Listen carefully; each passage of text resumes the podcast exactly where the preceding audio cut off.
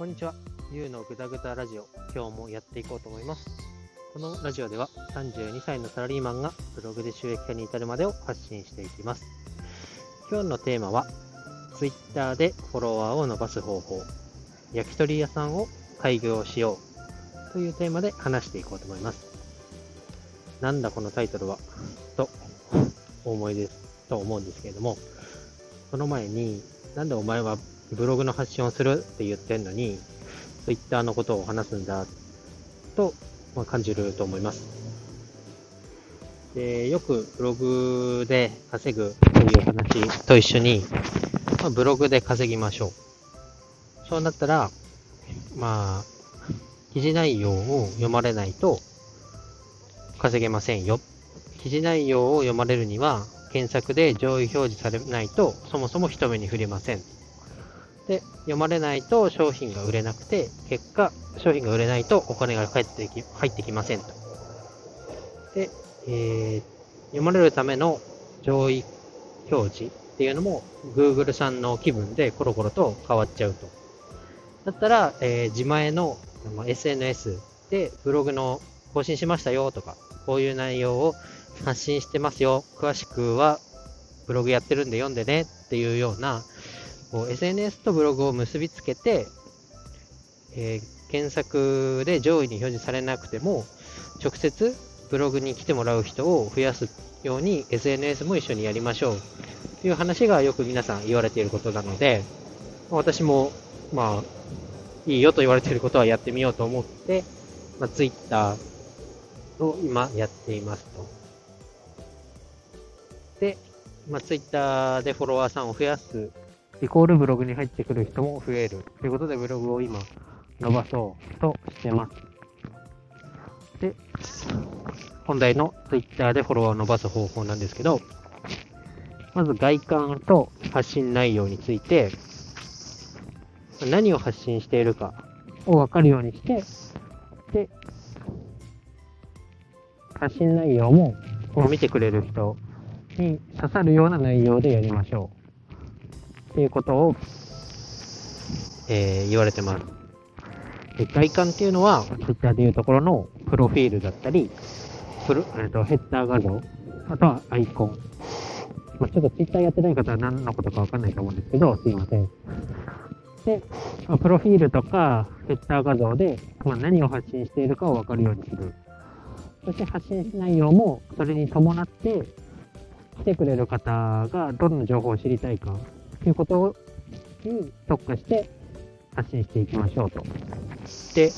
副題の焼き鳥専門店のお店を出しましょうっていうことなんですけど、まあどういうことかっていうと、自分が焼き鳥屋を開業すると思ったとします。そうするとまず、まあ、お店にですね、看板をつけると思うんですけど、〇〇の焼き鳥屋さん。で、この〇〇っていうところには、まあ、こんなブランドの鶏肉を使ってますとか、秘伝のタレを使ってます。鶏肉ってはいっぱいあると思うんですけど、この部位しか使ってませんとか、焼いてる炭にこだわってますとか、あと、ちょっと調べてみたらですね、ワインかける焼き鳥みたいな感じですね、やってるお店もあるみたいで、まあ、焼き鳥って言ったら、和っぽいので日本酒とかビールとかだと思うんですけど、それをワインと一緒に食べてもらおうっていうお店があったりとか、あとは、えっ、ー、と、懐石料理をなさってた方がやってる焼き鳥屋さんっていうのもあって、ね、焼き鳥をコースで出そうみたいなコンセプトで人気になってるお店もあるみたいで、まあ、一口に焼き鳥って言っても、まあ、今から焼き鳥店を始める人にとっては、まあ、一般的なこう大衆的な焼き鳥屋っていうよりは、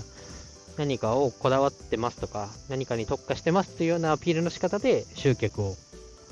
するかなと思いますね。まあ、間違ってもまあ、ナポリの風みたいな 名前を付けた焼肉屋、あ焼肉 焼き鳥屋さんとかは開かないと思うんですよね。あとはですね、まあ、その焼き鳥屋さんを、お店を街中に出して、で、いざお客さんが入ってくれないと、稼ぎが、稼ぎにならないんですけど、まあ、どういう人に入ってもらいたいかとか、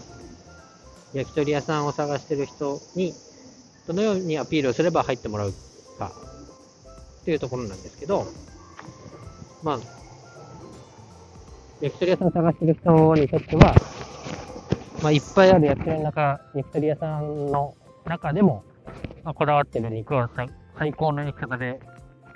出してもらって食べたいっていう人をキャッチしたいとか、まあ、希少部位、1羽から 100g しか取れないところの部位を焼いて食べさせてくれるお店があるとか、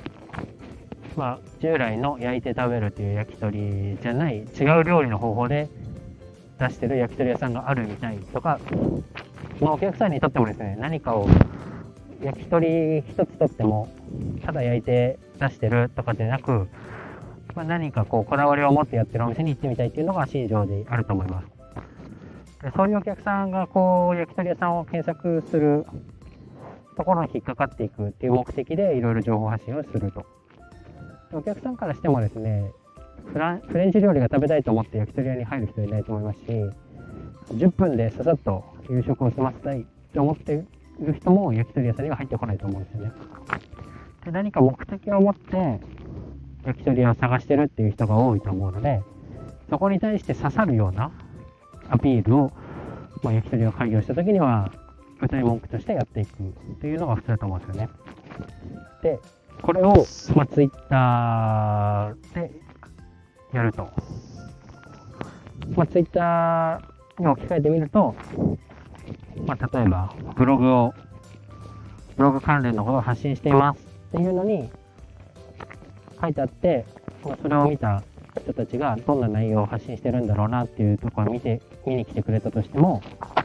発信内容が全くブログと関係ないことをつらつら言っていたりとか、ブログを書こうと思ったんだけど、ま、書けなかったからまた明日頑張ろう。読んだ人の何のメリットにもない、メリットもない発言ばかりしている人だと、まあ、二度とその人のツイッターを覗きに来ることはないと思うんですよね。で、フォロワーさんが増えないと。で、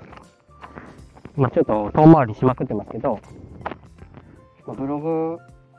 でも一緒に言えることで、何かこう看板を掲げて発信していきますよって言った時に、その看板と発信の内容が一致していないと、まあ、見てくれる人もどんどん少なくなるよと。ブログで稼ぐって言ってんだから、その稼ぎ方だったり、ブログの作り方だったり、っていうのを発信していかないと、興味を持ってくれる人も増えていかないよというところで、看板と発信内容を一致させましょうねっていうのが、今回のえー、Twitter でフォローを伸ばす方法だと。自分なりに分かりやすく解釈したつもりだったんですけど、まあ、こういうことを話してみましたと。で、まあ、このラジオもですね、ブログで稼ぐ実践キー的な意味合いで撮ってるんですけど、まあ、ブログで稼ぐってことに特化して発信しようとしているのに、まあ、言うのグダグダラジオとまあ、外から見たら何を話しているラジオなのかわかんないということになってるので、ちょっとラジオのタイトルも変更して、ブログのことを発信してるっていうことがわかるようなタイトルに付け替えてやろうと思います。まあ、往々にして、多分素人が何かをやろうと、情報発信をしようとしたときに、まあ、目的から逸れた内容を発信するっていうことがあると思うので、それだとまあ、さっきの焼き鳥屋さんの例じゃないですけど、求めてたものとは違うって言って人が入ってこないっていうことがあると思うので、ただブログもですね、ツイッターも、ちょっとその、掲げたものと発信内容が一致しているかっていうのをチェックして運営していこうと、改めて次回の意味も込めて、今日は、えー、収録してみました。以上です。バイバイ。